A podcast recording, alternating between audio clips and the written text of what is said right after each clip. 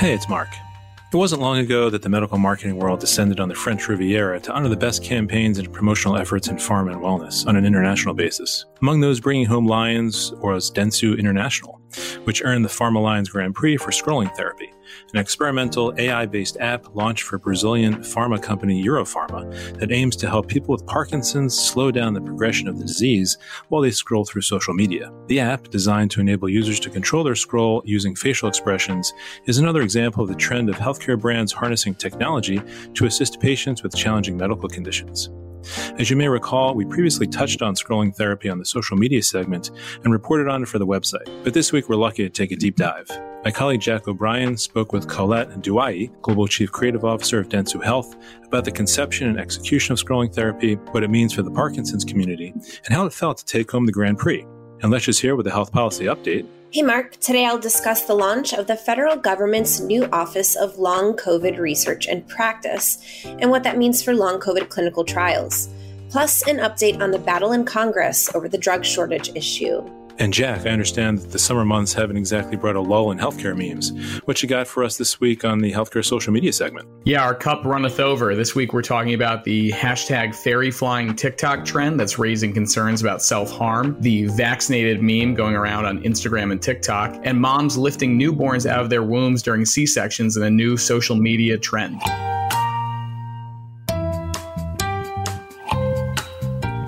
I'm Mark Iskowitz, editor at large, and welcome to the MMM podcast, medical marketing and media's show about healthcare marketing writ large.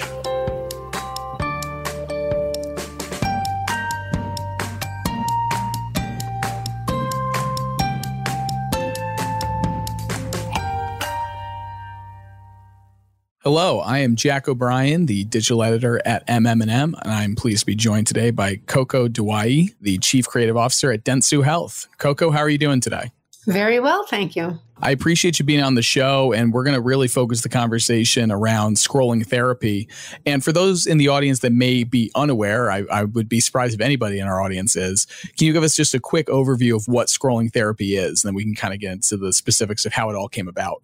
Sure, absolutely. Um, first of all, I'm very excited to be here and talk about this because this this was a, a labor of love um, between Dentsu Creative and Dentsu Health. It's really a beautiful, simple idea. It is an app that helps people with facial masking symptoms um, who are living with Parkinson's disease. And basically, what this app does is allow them to still feel human, to engage in social media, but while engaging in social media is to exercise their facial muscles while they're engaging. And they can actually use their, their face expressions to actually navigate social media, which is amazing, right? So a very simple app. It doesn't necessarily seem seem simple when you think about what it can do, but the idea um, was really allowing people with Parkinson's to engage in social media while doing exercises that are typically very daunting.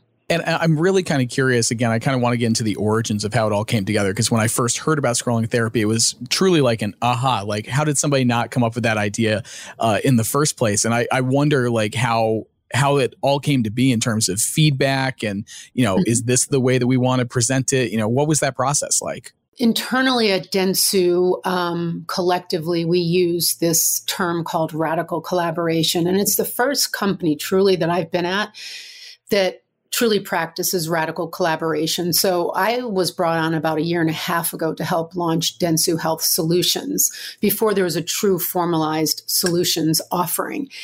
And um, how it all came about, which I think is a great story, was really thought through and developed. The idea was developed in Argentina. Um, then we produced it in the US and then um, final production in Brazil. So really it was a global team effort. To think through what were some of the things right out of the gate was we were a brand new team working together. Um, i was new to the team in argentina um, vice versa production in brazil. We were all coming together doing introductions but needing to work together pretty fast. And I thought, what a brilliant turnout that we had because not knowing each other and having to get in and work so quickly together, we really did work as a team. So something like how did it come about? Health got involved because, of course, I've been doing this now for 24 years. Um, health, the focus on health, and we want to make sure that we are approaching, you know, any kind of health initiative in the right way. From a creative perspective, Dentsu Creative was very involved in the original idea. But then we were thinking, how do we make this come to fruition? We have a colleague of ours named Sebastian Porta who was diagnosed about six years ago with Parkinson's disease. And he was a, an integral part of this story. I, I, I like to say that Seb was the heart of this story and how it how it came to life.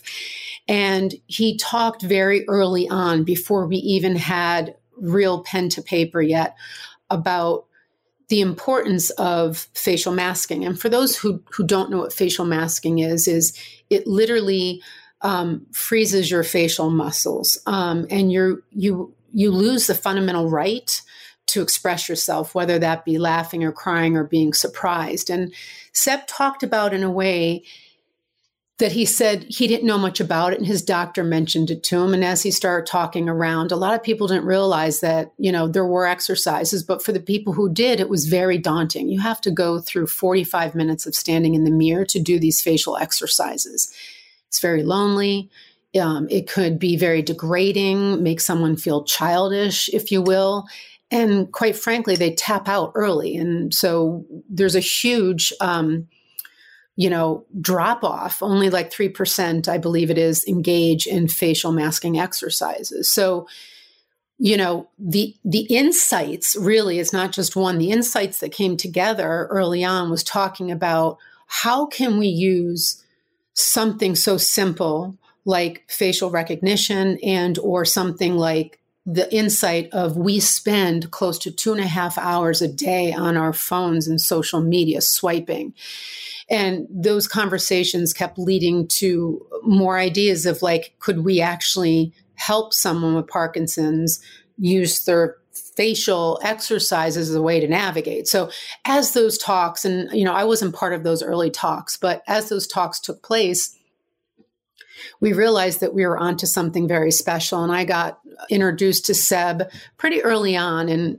and had a lot of wonderful conversations with him. And all of us so wanted this idea to live. So that's where the radical collaboration came in, understanding that we were all from different disciplines, that we needed to hit the ground running and running fast, if you will. We were trying to make an April deadline for um, Parkinson's awareness disease. So that's truly about how it started out. So much more took place thereafter, but I'll let you ask the next question. And I think that kind of leads in. You've brought up a number of very interesting points as it relates to stigmatization, patient adherence, you know, all those sorts of things. I think when it comes to maybe lessons learned going through this process, you talk about being on a tight deadline, doing something that truly hadn't really been seen in the industry before.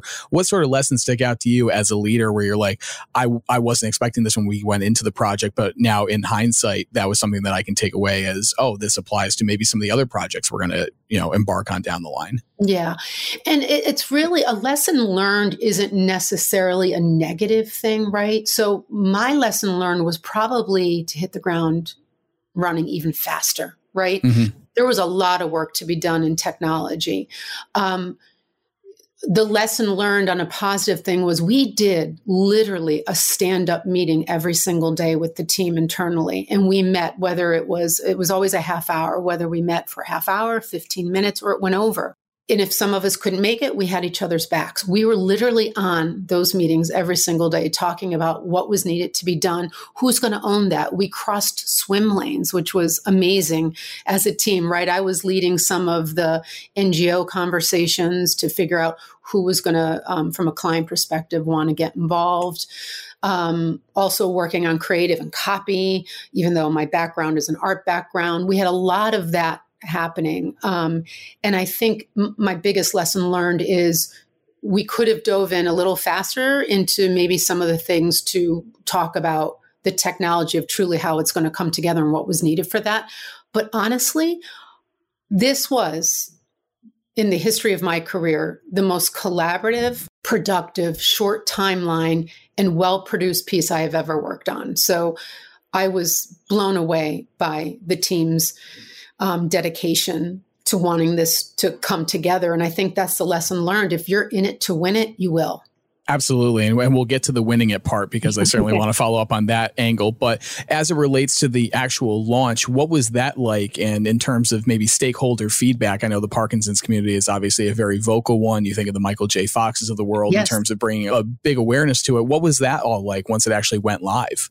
You know, that that's a great question. We had talked with the Michael J. Fox Foundation. We were in early talks with them. Michael was off doing his documentary, Still, which is a beautiful documentary. Um, you know, he talks about facial masking and things like that.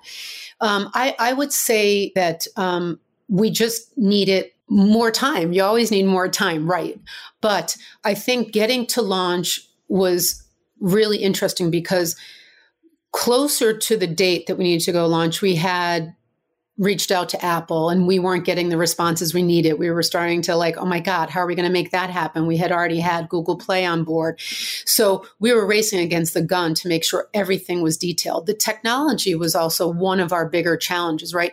You can do technology and and kind of push it through and make sure, but it has to be seamless, right? That integration for a patient experience has to be flawless. They have to be able to want to interact with it. So we did a lot of testing, testing internally, um, testing to make sure this, um, you know, the app was functioning in the right way. We talked to our patients that are in the film as well to make sure that we were understanding their perspectives.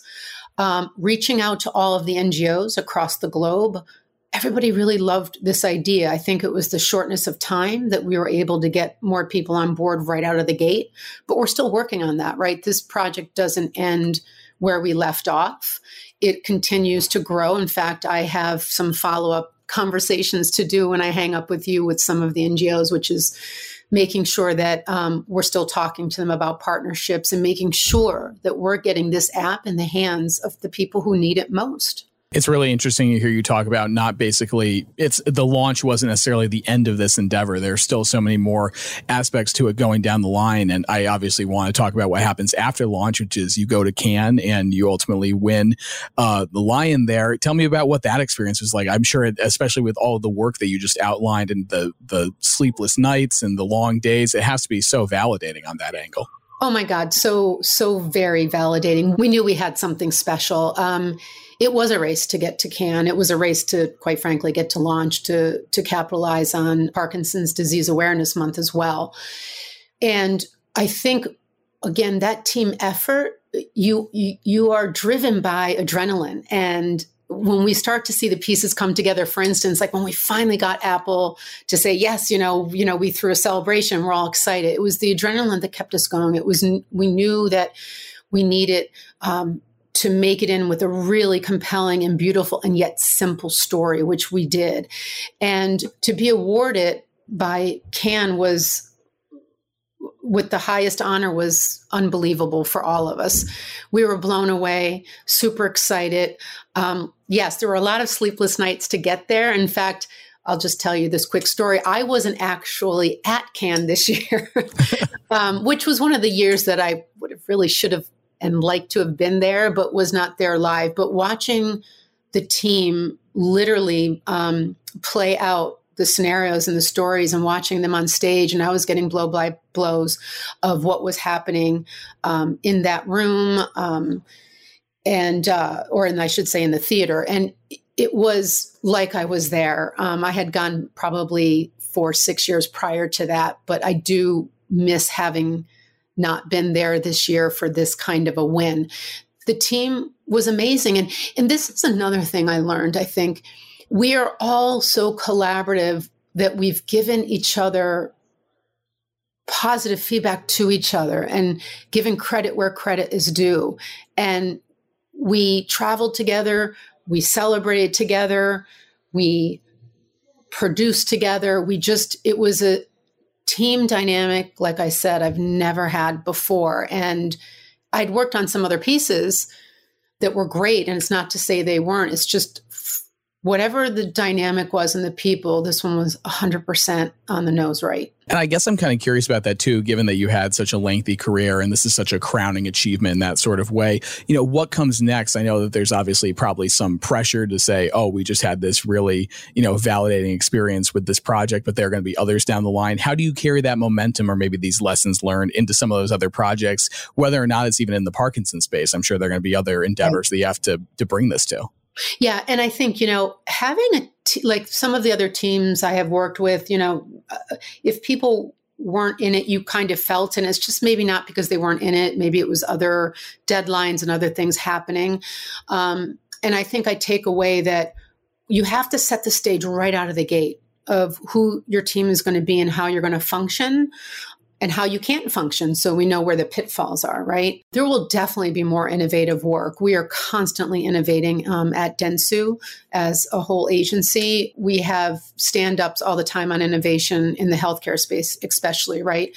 Our team is equipped to lean into the larger network for some of those innovative concepts um, and ideas that are, are bubbling up. In fact, uh, Eduardo and I, my my partner, um, we have a meeting set tomorrow to talk about some new ideas that are going to come up for the Dentsu Creative Council uh, in October. And we'll bring those ideas forward. We'll talk about them as a group. We'll decide what goes forward, what doesn't.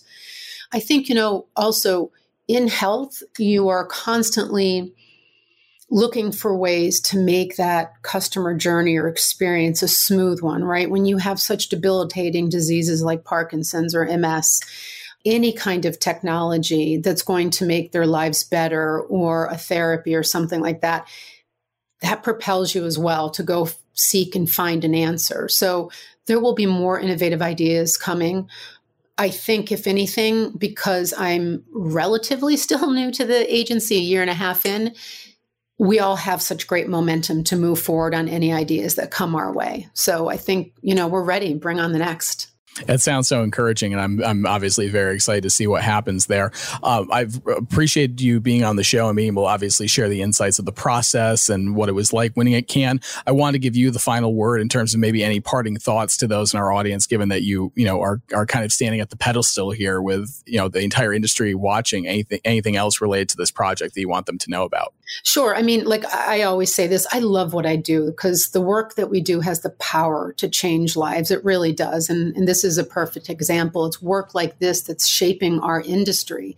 And I think digging deep into those insights of of what patients are going through will lead to wonderful, beautiful ideas that ultimately will help that journey. Awesome. Well, Coco, again, really appreciate you being on the show here. Congrats again on the Thank Lion. You. It's it's awesome to have an award winner on the show, and we look forward to everything that you and Dentsu are going to have coming down the line. Great. Thank you so much. It was really nice meeting you.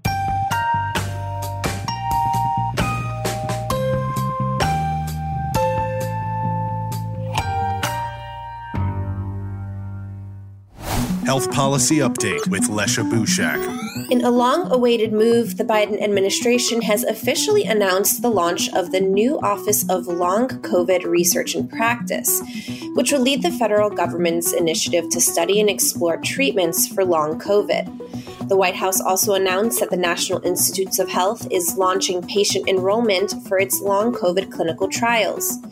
Congress originally set aside $1 billion in funds for the initiative in 2020. Health and Human Services Secretary Xavier Becerra said in a statement that, quote, it's crucial that we address the impact of long COVID and provide resources to those in need. Long COVID refers to a condition that affects some people who have been infected with the COVID 19 virus and is defined by several symptoms that can last for months including severe fatigue, fever, difficulties breathing, or even neurological problems. About 7 million to 23 million Americans have developed long COVID, according to the HHS. The launch of the office and trials is a long time coming, as the NIH received some criticism for delaying the trials, which were originally supposed to launch last fall. One of those trials will examine whether taking Paxlovid for longer can help long COVID patients. Other trials will investigate brain fog treatments, as well as treatments for sleep issues and other symptoms. Next, on the policy front, Republicans and Democrats in Congress are battling over how to address the drug shortage issue that has plagued the pharma industry for months. House Energy and Commerce Committee Chair Cathy McMorris Rodgers introduced a new Republican led draft bill last week that would seek to give drug manufacturers more, quote, flexibility to respond to market pressures so they can invest in manufacturing and ramp up production when potential shortage situations arise. That bill comes shortly after Republicans blocked a Democrat led effort to enact their own version of a drug shortage provision in the Pandemic and All Hazards Preparedness Act reauthorization. Currently, there are numerous drugs in shortage on the FDA's list, from ADHD drugs to cancer drugs. Among them is semaglutide, the drug that's branded as popular diabetes medications, Ozempic and Wegovy. I'm Lecia Bushak, senior reporter at MMM. Social media, Instagram, TikTok, Twitter, YouTube, social media update. And this is the part of the broadcast when we welcome Jack O'Brien to tell us what's trending on healthcare social media. Hey, Jack. Hey, Mark. Like I said at the top, we have a few stories that didn't make the cut for this segment. Those include Madonna saying that she feels lucky to be alive after her ICU stint, an influencer who promoted a fruit only diet who died at 39 from malnutrition, Oscar winner Judi Dench admitting that a degenerative eye condition has left her unable to read scripts or see on set, a woman who participated in the 75 hard challenge ending up in the hospital, and a Denver Broncos wide receiver diagnosed with pericarditis.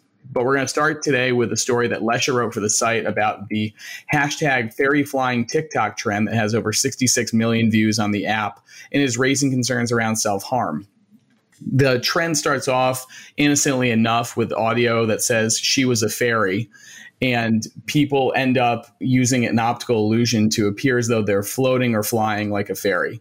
These videos have gathered millions of likes, with TikTokers trying different methods to make it appear as though they're floating in the air or dangling off an invisible string. The problem with this is that while it is an innocuous and fun origin, some experts are concerned that it may have a darker impact than expected on users.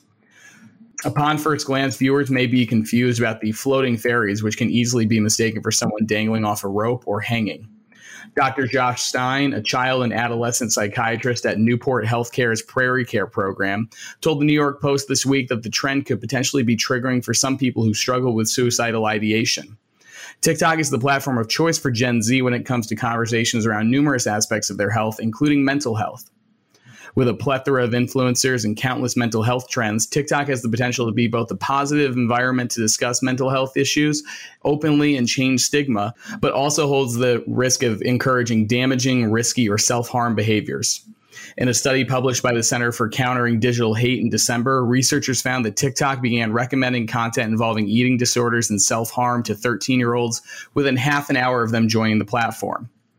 TikTok has argued that it does not allow such content, saying under its suicide and self-harm section of the website quote we do not allow content depicting promoting normalizing or glorifying activities that could lead to suicide or self-harm.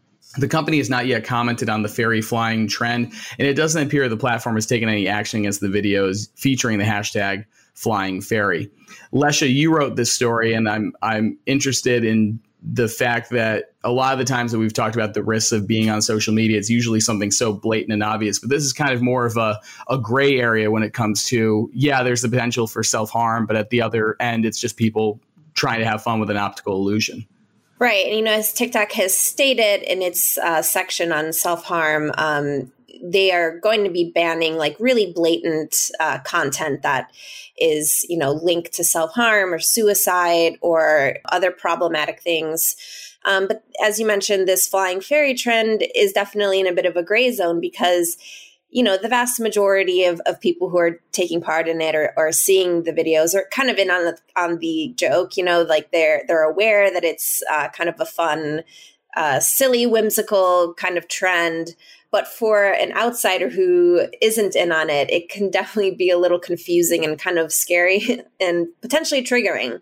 And I imagine there's a lot of other videos and, and trends on TikTok that kind of fall into this gray zone where they're not blatantly espousing self harm or suicide, but they can be triggering to some people. So you know, right now TikTok doesn't seem to really have anything in place for those kind of gray area content, but for now it seems uh, hopefully most people who who come across the flying fairy trend uh, sort of, sort of know what it is. And and yeah, it's um, it does seem you know innocuous uh, at first glance, but uh, for those who are prone to suicidal thoughts or tendencies, they can you know mistake it for someone dangling off a rope or hanging. And I guess that's the call that TikTok's self harm department or their department of uh, of content moderation that that's the call that they need to make i guess in consultation with experts. I'm not sure how they do that sort of thing.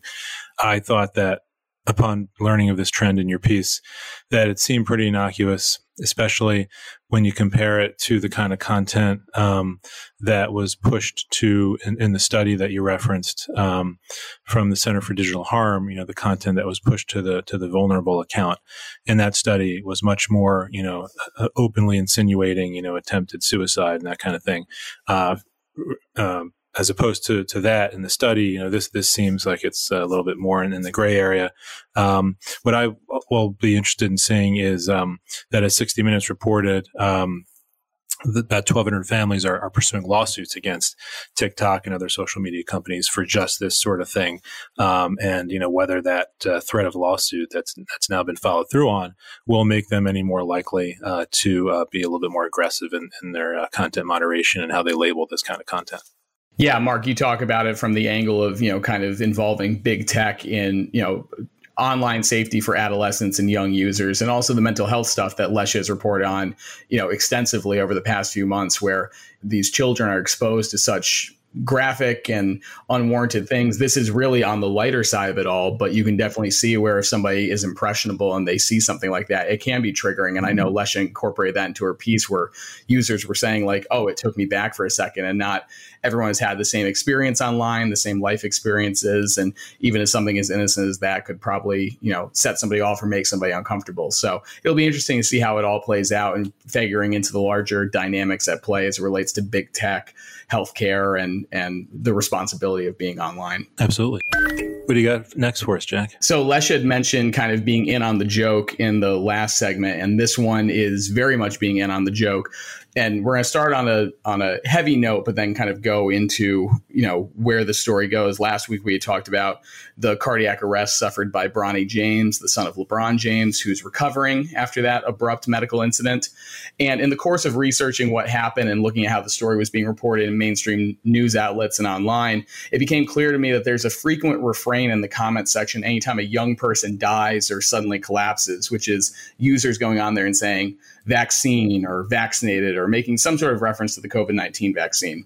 And that's the case whether you talk about Bronny James, Damar Hamlin after he collapsed on Monday Night Football from cardiac arrest, or ESPN soccer analyst Shaka Hislop who fainted on live TV last week. People just flood the comment section blaming these instances on the COVID 19 vaccine, using emojis of syringes, talking about the jab.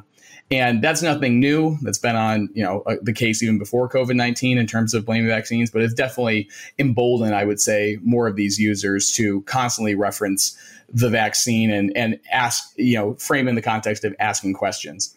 What that has prompted in return is people mocking the anti-vaxxer community using their own uh, sort of lingo or questioning of events. And I know a few months ago we had talked about people on TikTok primarily, you know, dancing or using funny gesticulations and saying, "Oh, this is what happened after I got my booster shot" or something.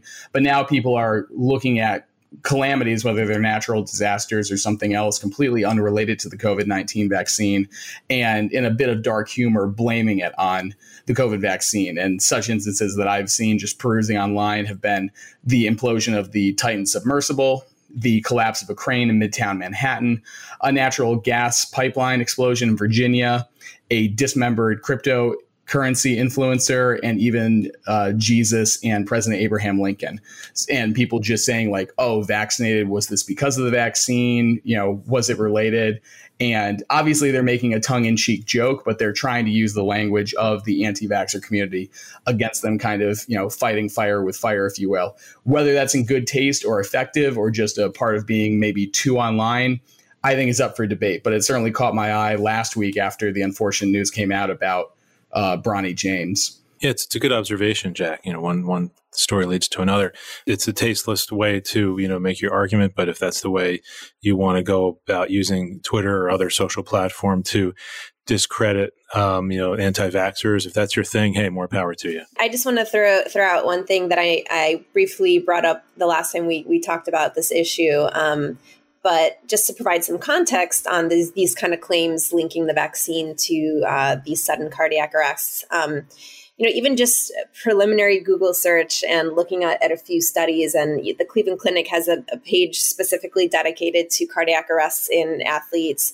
There's been researchers studying this link for years, why young athletes tend to uh, it, it's rare but it does happen why young athletes can sometimes experience a cardiac arrest while they're playing uh, a game or uh, during practice and it's usually a number of factors. It could be a situation where they do have a structurally normal heart, but then it's placed under a certain level of pressure, or there's a, an undetected like heart defect or condition that um, wasn't diagnosed. That kind of comes out when you know they're under a lot of extreme pressure um, when they're exercising.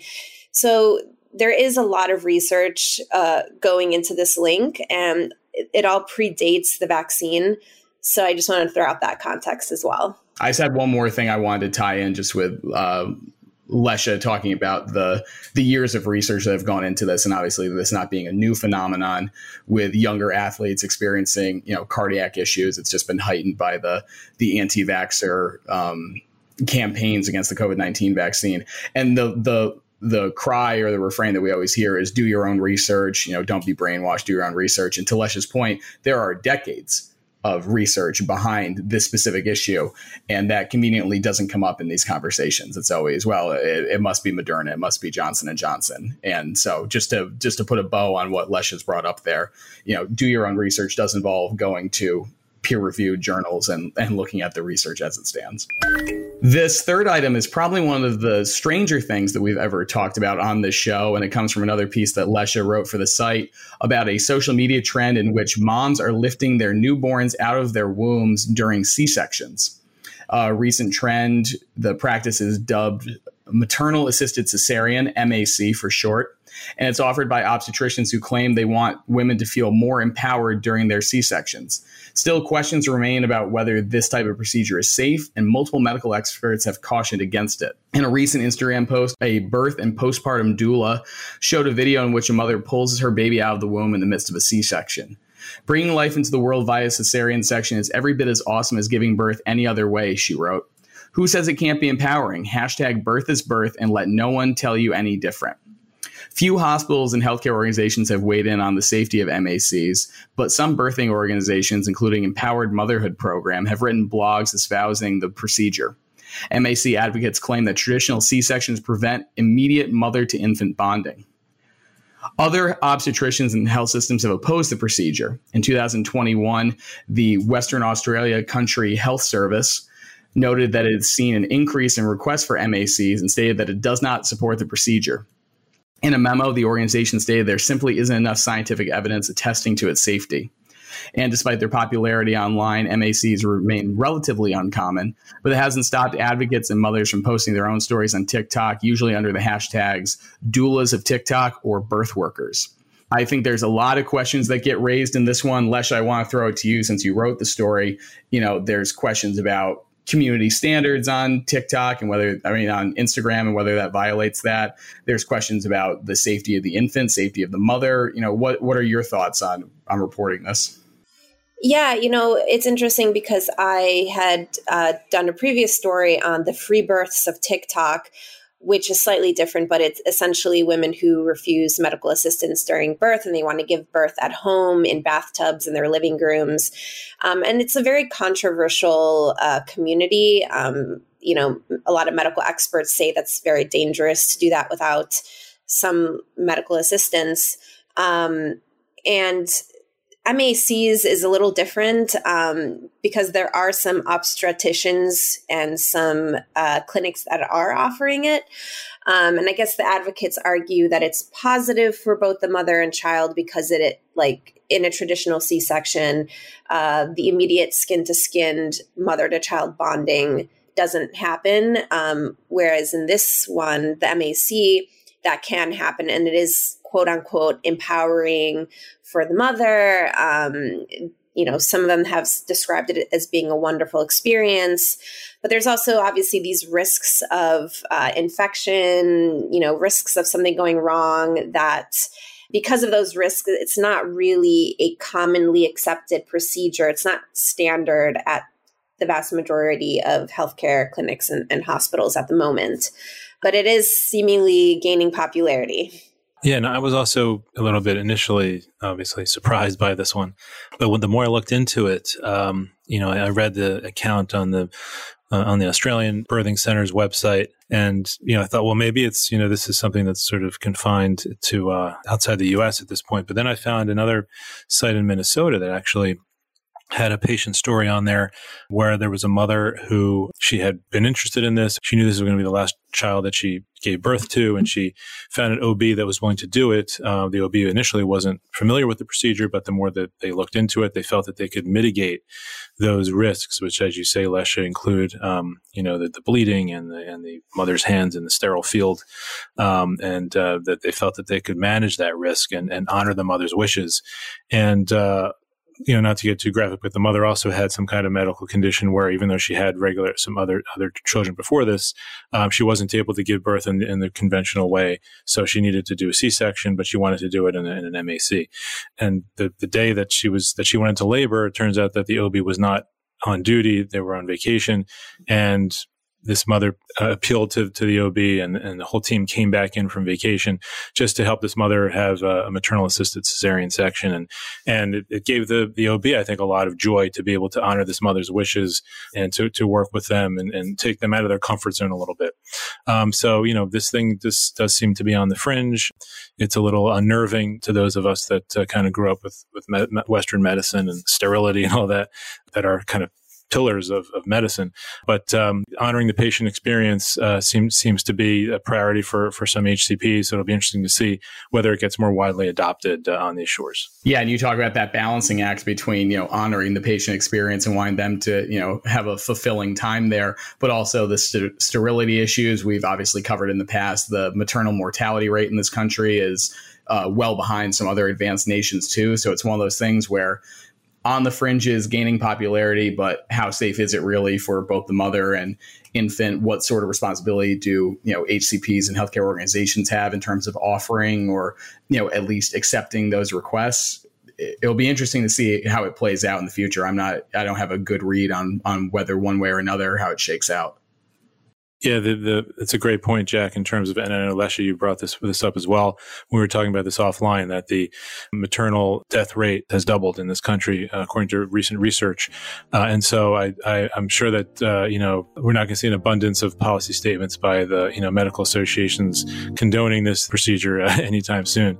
But uh, we'll have a continuation on this theme, not the maternal uh, cesarean section theme, but on the doubling of maternal deaths and some efforts to address that on next, next week's podcast. So stay tuned for that. And that's what we call ending the show with a teaser. That's right.